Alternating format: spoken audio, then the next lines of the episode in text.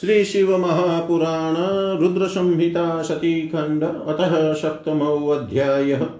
महर्षि मेधातिथि की यज्ञाग्नि में संध्या द्वारा शरीर त्याग, पुनः अरुंधति के रूप में यज्ञाग्नि से उत्पत्ति एवं वशिष्ठ मुनि के साथ उसका विवाह। ब्रह्मोवाच। वरं दत्त्वा मुने तस्मिन् सम्भावन्तर्हिते तदा सन्ध्याप्यगच्छ तत्रैव यत्र मेधातिथिर्मुनि, तत्र शम्भोः प्रसादेन न केनाप्युपलक्षिता। सस्मारवर्णित सस्मारवर्णिनं तं वैश्वोपदेशकरं तप। वसिष्ठेन पुरा सा तु वर्णि भूत्वा महामुने। उपदिष्टा तपश्चर्तुं वचनात् परमेष्ठिन। तमेव कृत्वा मनसा तपश्चर्योपदेशकम्। पतित्वेन तदा सन्ध्या ब्राह्मणं ब्रह्मचारिणं समिधेयग्नौ महायज्ञै मुनिभिर्नोपलक्षिता। रष्टा शम्भुप्रसादेन सा विवेश विधेषुता तस्याः पुरोडाशमयम् तस्याः पुरोडाशमयं शरीरं तत्क्षणात् तत् तस्याः पुरोडाशमयं शरीरं तत्क्षणात् तत् दग्धं हव्यमयं गन्धं तस्तारयदलक्षितं वह्निस्तस्याः शरीरं तु दग्ध्वा सूर्यस्य मण्डलम् सुधं प्रवेशयामाश शम्भोरेवाज्ञया पुनः सूर्योद्वयर्धं विभज्याथ तत्शरीरं तदा रथे श्वकै संस्थापयामाश प्रीतयै पितृदेवयो। तदूर्ध्वभागस्तस्यास्तु शरीरस्य मुनीश्वर। प्रातः सन्ध्या भवत्सा तु अहोरात्रादिमध्यगा तच्छेषभागस्तस्यास्तु अहोरात्रान्तमध्यगा सा सायं भवत्सन्ध्या पितृप्रीतिप्रदा सदा सूर्योदया तु प्रथमं यदा स्यादुरुणोदय प्रातः सन्ध्या तदोदेति देवानां प्रीतिकारिणी। हस्तं गते ततः सूर्यै शोणपद्मनिभे सदा उदेति सायं सन्ध्यापि पितॄणां मोदकारिणी। तस्याः प्राणास्तु मनसा शम्भुनाथ दयालुना। दिव्येन तु शरीरेण, चक्रिरे हि शरीरिण। मुनेर्यज्ञावसाने तु सम्प्राप्ते मुनिना तु सा प्राप्ता पुत्री वह्निं मध्ये तप्तकाञ्चन सुप्रभा।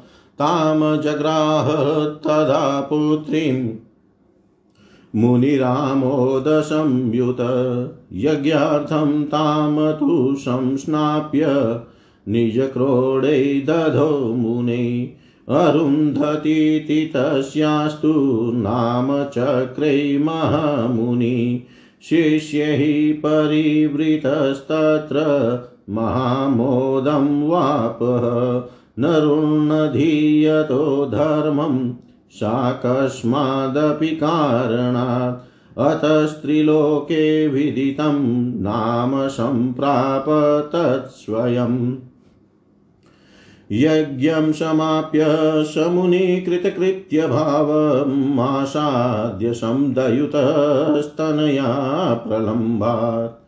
तस्मिन्निजाश्रमपदे सह शिष्यवर्गैस्तामेव सन्तमसोदयते सुरर्षै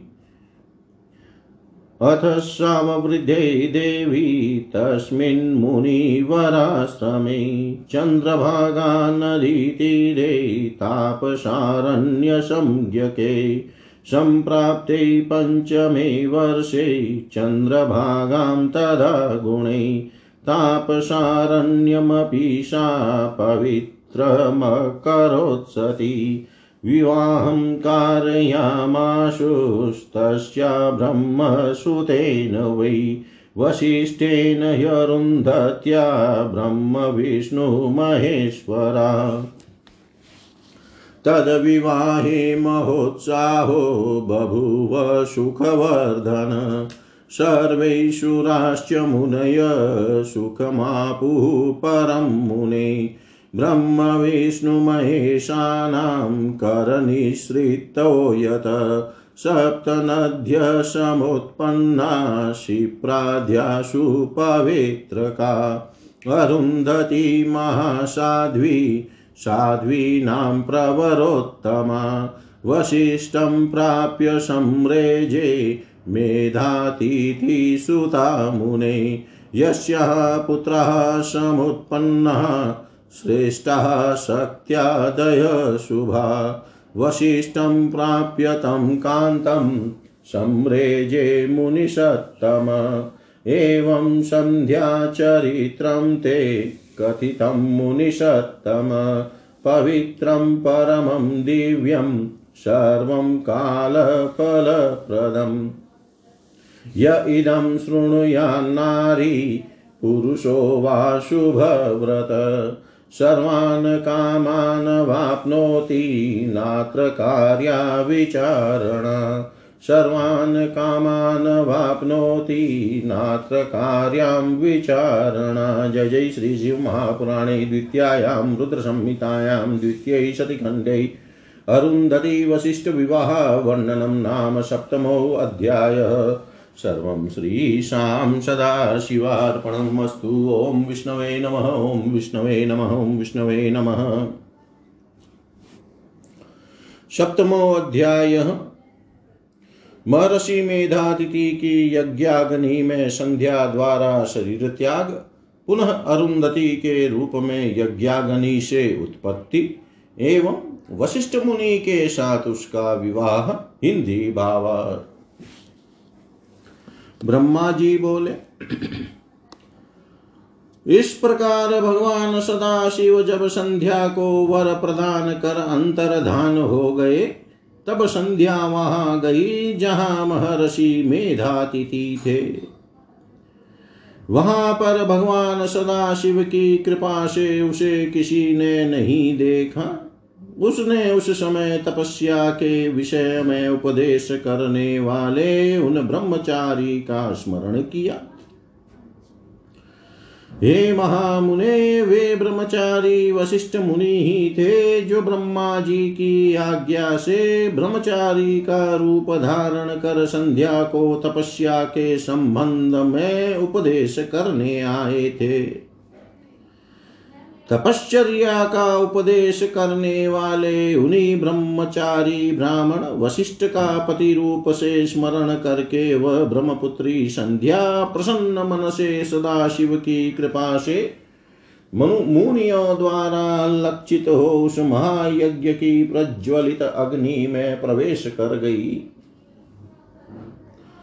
उसका समस्त शरीर पुरोडाश के समान तत्क्षण ही जलकर राख हो गया, जिससे अलक्षित रूप से पुरोडाश का गंध चारों ओर फैल गया। पुनः सदा शिव की आज्ञा से अग्नि ने उसके शुद्ध शरीर को भस्म कर सूर्य मंडल में प्रविष्ट करा दिया। तदनंतर सूर्य ने उसके शरीर को दो भागों में विभक्त कर पितरों एवं देवताओं की प्रसन्नता के लिए अपने रथ में स्थापित कर लिया। हे मुनीश्वर, उसके शरीर का जो ऊपर का भाग था, वही रात्रि तथा दिन के बीच में होने वाली प्रातः संध्या हुई। जो उसके शरीर का शेष भाग था, वही दिन तथा रात्रि के बीच में होने वाली सायं संध्या हुई, जो सदैव ही पितरों को, पितरों की प्रसन्नता का कारण होती है। सूर्योदय के पहले जब अरुणोदय होता है, तब देवताओं को प्रसन्न करने वाली प्रातः संध्या का उदय होता है। जब लाल कमल के समान सूर्य अस्त हो जाता है, तब पितरों को प्रसन्न करने वाली सायं संध्या का उदय होता है। उसके मन सहित प्राण को परम दयालु शिव ने शरीरधारियों के दिव्य शरीर से निर्मित किया था। जब मेधातिथि का यज्ञ समाप्त हो रहा था, तब उन्हें दिदीप्यमान स्वर्ण के समान कांति वाली वह कन्या यज्ञाग्नि में प्राप्त हुई। हे मुने, महामुनि, मेधातिथि ने यज्ञ से प्राप्त हुई उस कन्या को बड़ी प्रसन्नता से ग्रहण किया और उसे स्नान कराकर अपनी गोद में बिठाया। उन्होंने उसका नाम अरुंधति रखा। उस कन्या को प्राप्त कर वे शिष्यों के साथ बड़े ही हर्षित हुए। उसने किसी भी कारण के उपस्थित होने पर अपने पातिव्रत्य धर्म का परित्याग नहीं किया, इसलिए त्रिलोकी में उसने स्वयं यह प्रसिद्ध अरुंधति नाम धारण किया। ब्रह्मा जी बोले हे सुर से यज्ञ समाप्त करने के उपरांत वे मुनि कन्या रूप संपत्ति से युक्त हो अपने शिष्यों सहित अत्यंत कृतकृत्य होकर अपने उस आश्रम में उसका लालन पालन करने लगे। उसके बाद वह कन्या चंद्रभागा नदी के तट पर श्रेष्ठ मुनि के तापसारण्य नामक आश्रम में बढ़ने लगी। वह सती पाँच वर्ष की अवस्था में अपने गुणों से चंद्रभागा नदी तथा तापसारण्य को पवित्र करने लगी। ब्रह्मा, विष्णु तथा महेश ने ब्रह्मपुत्र वशिष्ठ के साथ उस अरुंधति का विवाह कराया, करवाया। हे मुने, उसके विवाह में सुखदायक महान उत्सव हुआ, जिससे सभी देवता तथा मुनिगण अत्यंत प्रसन्न हुए। उस विवाह में ब्रह्मा, विष्णु तथा महेश्वर के हाथ से गिरे हुए जल से शिप्रा आदि सात पवित्र नदियाँ उत्पन्न हुई। हे मुने, साध्वी स्त्रियों में सर्वश्रेष्ठ महासाध्वी व मेधातिथि की कन्या अरुंधति वशिष्ठ को पति रूप में प्राप्त कर कर अत्यंत शोभित हुई। हे मुनि, श्रेष्ठ उससे शक्ति आदि श्रेष्ठ तथा सुंदर पुत्र उत्पन्न हुए। इस प्रकार वशिष्ठ को पति रूप में प्राप्त कर वह शोभा पाने लगी। हे मुनि शतम, इस प्रकार मैंने संध्या का चरित्र कहा, जो अत्यंत पवित्र, दिव्य तथा संपूर्ण कामनाओं का फल देने वाला है। जो शुभ व्रत वाला पुरुष अथवा नारी इस चरित्र को सुनता है, उसके सभी मनोरथ पूर्ण हो जाते हैं, इसमें संदेह नहीं है। जय जय श्री शिव महापुराणे द्वितीयायां रुद्र संहितायां द्वितीय सतिखण्डे, अरुन्धति वसिष्ठ विवाह वर्णनं नाम सप्तमोऽध्यायः। सर्वं श्रीशां सदाशिवार्पणम् ॐ विष्णवे नमः, ॐ विष्णवे नमः, ॐ विष्णवे नमः। श्री शिव महापुराण रुद्र संहिता सती खंड अध्याय कामदेव के सहचर वसंत के आविर्भाव का वर्णन सुतुवाच। इत्यकर्ण्यवचस्तस्य ब्रह्मणो हि प्रजापते। प्रसन्नमानसो भूत्वा तं प्रोवाच स नारद। नारदुवाच भ्रमणविधे महाभागविष्णुशिष्य महामते। धन्यस्त्वं शिवभक्तो हि परतत्त्वप्रदर्शक। श्राविता सुकथा दिव्या शिवभक्तिविवर्धिनी। अरुन्धत्यास्तथा तस्या स्वरूपाया परे भवे। इदानीं ब्रूहि धर्मज्ञ पवित्रं चरितं परम् शिवस्य परपापघ्नं मङ्गलप्रदमुत्तमम् गृहीतदारे कामे च हृष्टे तेषु गतेषु च सन्ध्यायां किं तपस्तप्तुं गतायां भवत्तत। सुत उवाच। इति श्रुत्वा वचस्तस्य ऋषेर्वै भावितात्मन सुप्रसन्नतरो भूत्वा ब्रह्मा ब्रह्मोवाच। शृणु नारदविप्रेन्द्र तदेव चरितं शुभं। शिवलीलान्वितं भक्त्या धन्यस्त्वं शिवसेवक। अहं विमोहितस्तात, यदैवान्तर्हितपुरा। अचिन्तयं सदाहं तच्छम्भुवाक्यविशार्दित। चिन्तयित्वा चिरं चिते शिवमाया विमोहित। शिवै चेत्स्यामकाशं हि तच्छृणुष्व वदामि ते। अथाहमगमं तत्र यत्र दक्षादय स्थिता शरतिं मदनं दृष्ट्वा समदोऽहं हि किंचन। दक्षमाभाष्यशु प्रीत्या परान् पुत्राश्च नारद। अवोचं वचनं सोऽहं शिवमाया विमोहित। ब्रह्मोवाच। हे दक्ष, हे मरिचाध्या, सुता शृणुत मदवच। श्रुत्वोपायं विधेयं हि मम कष्टापनुत्तये कान्ताभिलाषमात्रं मे दृष्ट्वा शम्भुर्गर्ह्यत। माम च युष्मान्महायोगी धिक्कारं कृतवान् बहु। तेन दुःखाभितप्तोऽहं लभेऽहं शर्म न क्वचित्। यथा गृह्णातु कान्तां स यत्नकार्य एव हि। यथा गृह्णातु कान्तां स सुखी स्यां दुःखवर्जित दुर्लभ तु कामो मे परं मन्ये विचारत।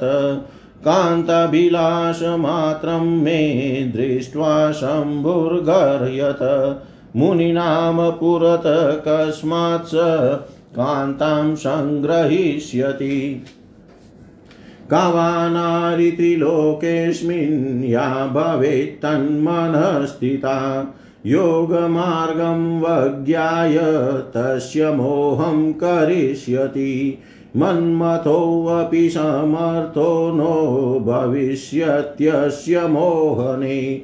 नितान्तयोगी रामाणां नामापि सहतेन स। परिग्रहं विना चेव हरेण कथयादिना, मध्यमा च भवेत् सृष्टिस्तद्वाच नान्यवारिता। भुवि केचिद्भविष्यन्ति मम वध्या महाशुरा। वध्याः केचिद्धुरेर्नूनं केचिच्छम्भोरुपायत संसारविमुखै शम्भो तथैकान्तरविरागिणी अस्मादृतेन कर्माण्यत् करिष्यति न संशय। इत्युक्त्वा तनयाश्चाहं दक्षादींषु निरीक्ष्य च शरतिं मदनं तत्र सानन्दम् अगधं तत्। ब्रह्मोवाच। मतपुत्रवरकाम त्वं सर्वथा सुखदायक। मदवच शृणुषु प्रीत्या स्वपत्न्या पितृवत्सल। अनया सचारिण्या राजसे त्वं मनोभव। एषा च भवता पत्या युक्ता संशोभते वृषं यथा स्त्रिया ऋषिकेशो हरिणासा यथा रमा क्षणदा विधुना युक्ता तया युक्तो यथा विदु तथैव युवयो शोभा दाम्पत्यं च पुरुष्कृतम् अतस्त्वं जगत्केतुर्विश्वकेतुर्भविष्यसि। जगद्धिताय वत्स त्वं मोयस्व पिनाकिनम् यथा शुशुमनशम्भु कुर्यादार प्रतिग्रहम्। विजने स्निग्धदेशे तु पर्वतेषु शरषु च। यत्र यत्र प्रयातिशस्तत्र तत्रानयासः मोहय त्वं यथात्मानं वनिता विमुखं हरम्। त्वदृते विद्यते नान्य कश्चिदस्य विमोहक। भूते हरेशानुरागे भवतोऽपि मनोभव। शापोपशान्तिर्भविता तस्मादात्महितं कुरु। चानुरागो वरारोहां यदिच्छति महेश्वर। तदा भवोऽपि योग्यार्यस्त्वां च सन्तारयिष्यति तस्माज्जायाद्वितीयस्त्वं यतस्वहरमोहने, विश्वस्य भव केतुस्त्वं मोहयित्वा महेश्वरं। ब्रह्मोवाच इति श्रुत्वा वचो मे हि जनकस्य जगत्प्रभो। उवाच मन्मथस्तत्यं तदा माँ जगतां पतिं। मन्मथ उवाच, करिष्ये अहं तव विभो वचनाच्छम्भुमोहनं किं तु योषिनं मास्त्रं मे तत्कान्तां भगवन् त्रिज मया सम्मोहिते शम्भो यया तस्यानुमोहनम्। कर्तव्यम् अधुना धातस्तत्रोपायं परं कुरु ब्रह्मोवाच। एवं वादिनी कन्दर्पे दाताहं स प्रजापति कया समोहिनी योषावीति चिन्ता मयामहं चिन्ताविष्टस्य मे तस्य निःश्वासो यो विनिश्रित। तस्मादवसन्तः सञ्जात पुष्पव्रात विभूषित। शोणराजीवसङ्काश फुल्लतामरशिक्षण सन्ध्योदिताखण्डशशी प्रतिमास्य सुनासिक। साङ्गवचरणावर्त श्यामकुञ्चितमूर्धज सन्ध्यांशु मालिसदृशकुण्डलद्वयमण्डित प्रमते भगतिः पिनायत दोरुणतांसक। कम्बुग्रीवसुविस्तर्ण कम्बुग्रीवसुविस्तीर्ण हृदयपिन्नसन्मुख सर्वाङ्गसुन्दर श्याम सम्पूर्ण सर्वलक्षणै दर्शनीयतमः सर्वं मोहनकामवर्धन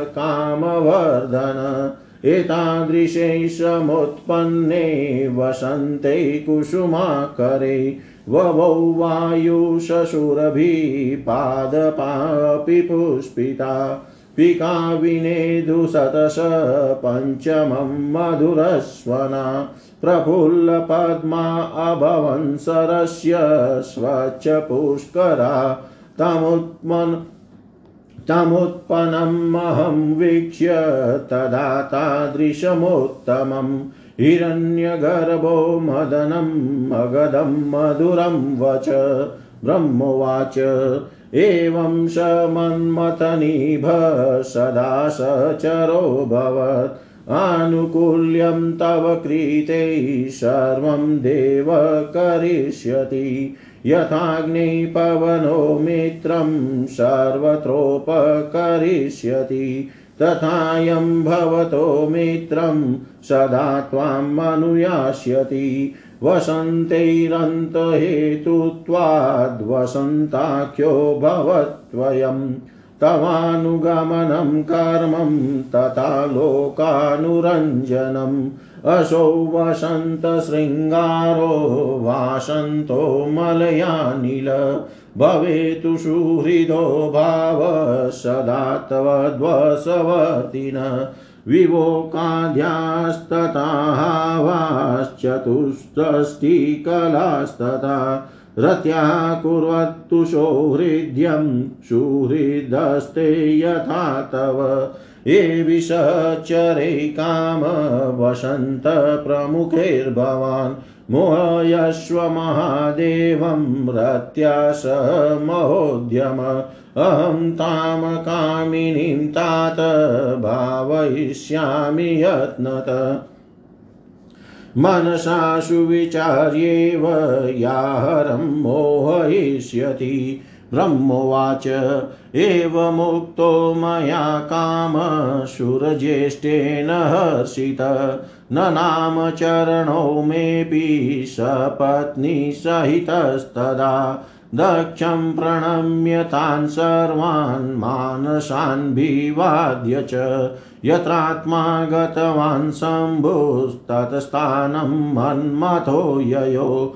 यत्रात्मा गतवान् शम्भुस्तत्स्थानं मन्मथो ययौ। जय जय श्री शिव महापुराणे द्वितीयायां रुद्रसंहितायां सतीचरित्रे द्वितीये सतिखण्डे वसन्तस्वरूपवर्णनं नामाष्टमोऽध्याय। सर्वं श्रीशां सदाशिवार्पणम् ॐ विष्णवे नमः, ॐ विष्णवे नमः, ॐ विष्णवे नमः। अष्टमो अध्याय कामदेव के सहचर वसंत के या विरभाव का वर्णन सूत जी बोले हिंदी भावार्थ सूत जी बोले। प्रजापति ब्रह्मा जी का यह वचन सुनकर प्रसन्नचित हो नारद जी उनसे कहने लगे। नारद जी बोले, हे भ्रमण हे विदे, हे महाभाग, हे विष्णु शिष्य, हे महामते पर तत्व के प्रकाशक तथा शिव भक्त आप धन्य है। हे धर्मज्ञ आपने अरुंधति की तथा पूर्व जन्म में उसकी स्वरूप भूता संध्या की बड़ी उत्तम दिव्य कथा सुनाई। जो शिव भक्ति की वृद्धि करने वाली है। अब आप शिव का परम चरित्र जो संपूर्ण पापों का विनाशक है तथा मंगल को प्रदान करने वाला है, उसे सुनाइए। जब काम ने प्रसन्न होकर रति को प्राप्त कर लिया और ब्रह्मा तथा उनके मानस पुत्र चले गए तथा संध्या तप करने चली गई, उसके बाद क्या हुआ? सूत जी बोले, इस प्रकार आत्म तत्वज्ञ देवर्षि नारद का वचन सुनकर अत्यंत प्रसन्न हो ब्रह्मा जी यह बात कहने लगे। ब्रह्मा जी बोले हे नारद, हे विप्रेंद्र, शिवलीला से परिपूर्ण अब इस महान कल्याणकारी शिव चरित्र को सुने। आप धन्य है क्योंकि आप शिव जी के भक्त हैं। हे तात, पहले जब मैं शिव माया से मोहित होकर अंतर्धान हो गया, तब शिव के वाक्य रूपी विष से दुखी हो अपने मन में विचार करने लगा। शिव माया से मोहित हुआ मैं बहुत देर तक अपने चित में विचार करके उनसे जिस प्रकार ईर्ष्या करने लगा, उसे आपसे बताता हूँ, सुनिए। तत्पश्चात मैं वहाँ पहुँचा, जहाँ दक्ष आदि स्थित थे और वहाँ रति सहित कामदेव को देख कर मैं कुछ मदमत्त हो गया। हे नारद दक्ष तथा अपने अन्य मानस पुत्रों से प्रीति पूर्वक बातचीत करके शिव माया से विमोहित में इस प्रकार उनसे कहने लगा। ब्रह्मा जी बोले, हे दक्ष, हे मरिचि आदि पुत्रों, मेरी बात सुनो और उसे सुनकर मेरे कष्ट को दूर करने का उपाय करो। स्त्री के प्रति मेरी अभिलाषा देख कर महायोगी शिव ने मेरी निंदा की और उन्होंने मुझे तथा तुम लोगों को बहुत फटकारा। उसके कारण मैं दुख से संतप्त हूँ और कहीं भी मुझे चैन नहीं मिलता। अतः जिस प्रकार वे भी स्त्री को ग्रहण करे, वह यत्न करो। जब वे स्त्री को स्वीकार करेंगे, तभी हमारा वह दुख दूर होगा। किंतु विचार करने पर मैं समझता हूँ कि यह कार्य बड़ा ही कठिन है। जब उन्होंने मुनियों के समक्ष ही मेरे कांता परिग्रह की अभिलाषा मात्र से मुझे धिक्कारा तो वे स्वयं किस प्रकार स्त्री ग्रहण करेंगे? इस त्रिलोकी में कौन सी ऐसी स्त्री है जो उनके मन में विराजमान होकर उन्हें योग मार्ग से हटाकर मोह में डाल सकती है? कामदेव भी इन्हें मोहित करने में समर्थ नहीं है, क्योंकि वे परम योगी हैं और स्त्रियों के नाम को भी सहन नहीं कर सकते हैं। जो प्रसंग के द्वारा भी स्त्री का नाम कदापि नहीं सहन कर सकता तो भला वह वाणी से स्त्री ग्रहण कर किस प्रकार सृष्टि कार्य में प्रवृत्त हो सकता है? इस पृथ्वी में बड़े बड़े देवता भी माया के बंधन में पड़े हुए हैं। जो बचे हुए हैं, वे विष्णु के बंधन में बंधे हैं। और कुछ देवगण शंभु के उपायों से आबद्ध है। संसार से विमुख तथा एकांत विरागी सदा शिव के अतिरिक्त और कौन है जो ऐसा दुष्कर कार्य कर सकता है? इस प्रकार दक्षादि पुत्रों से कहकर रति सहित कामदेव को वहाँ देख कर मैं आनंद पूर्वक उनसे कहने लगा।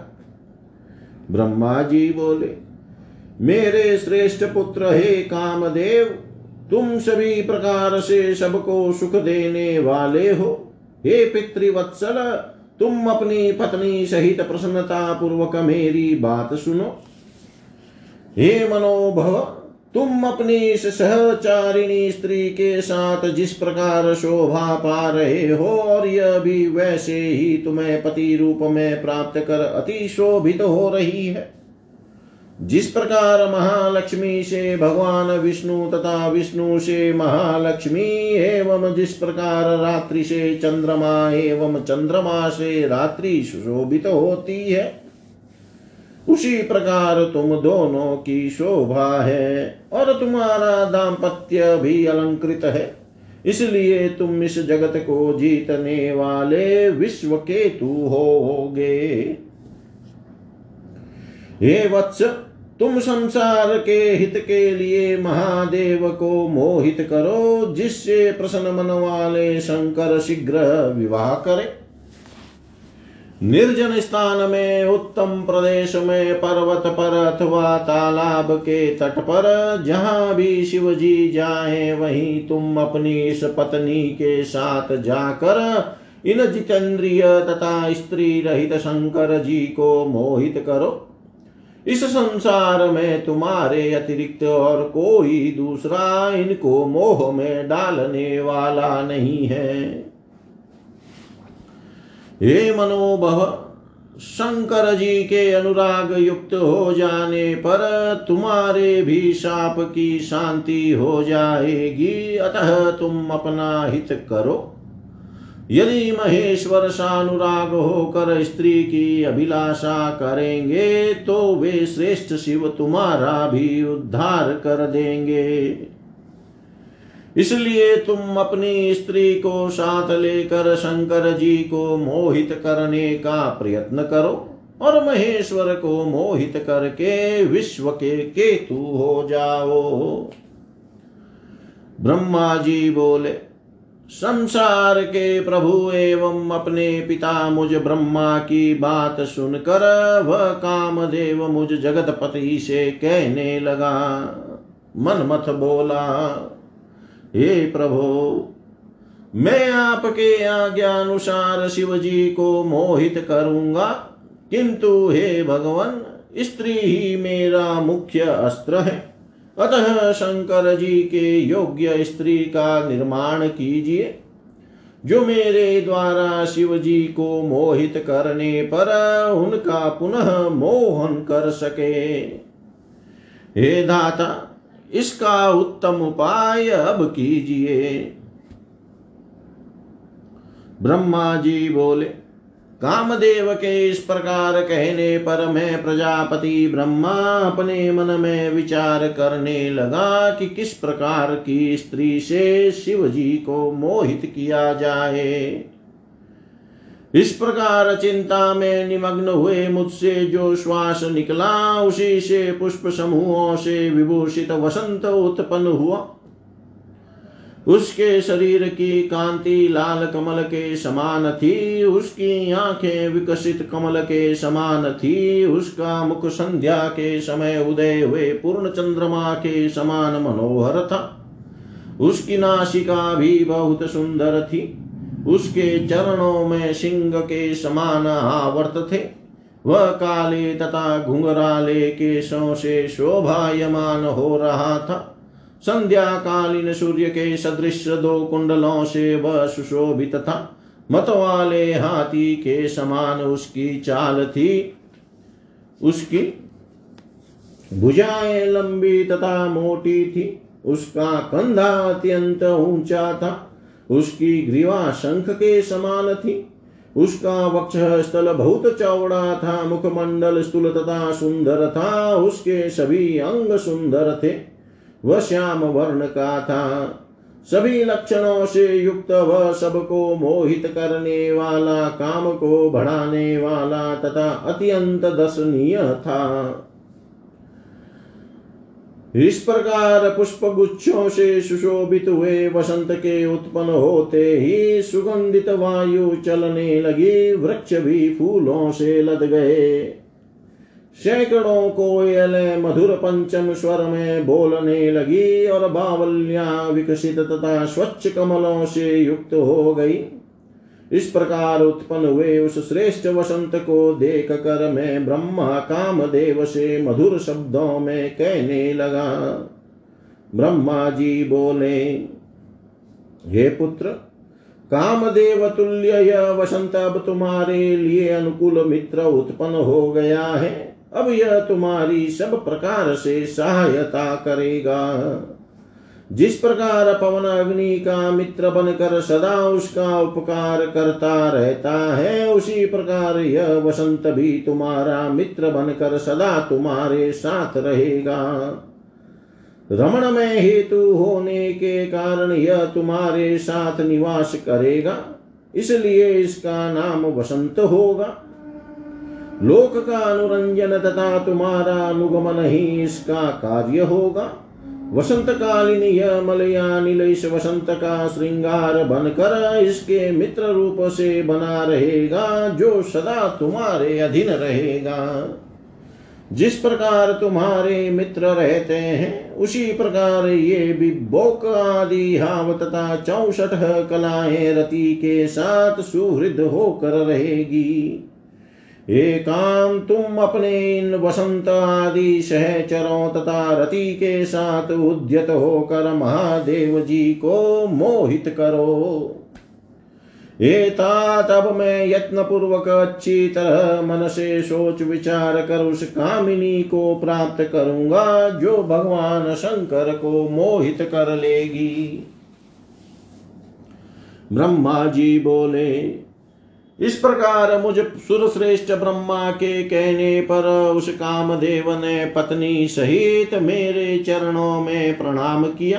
पुनः दक्ष एवं मेरे मानस पुत्रों को प्रणाम कर कामदेव उस स्थान पर गया जहाँ आत्मस्वरूप शंकर जी गए थे।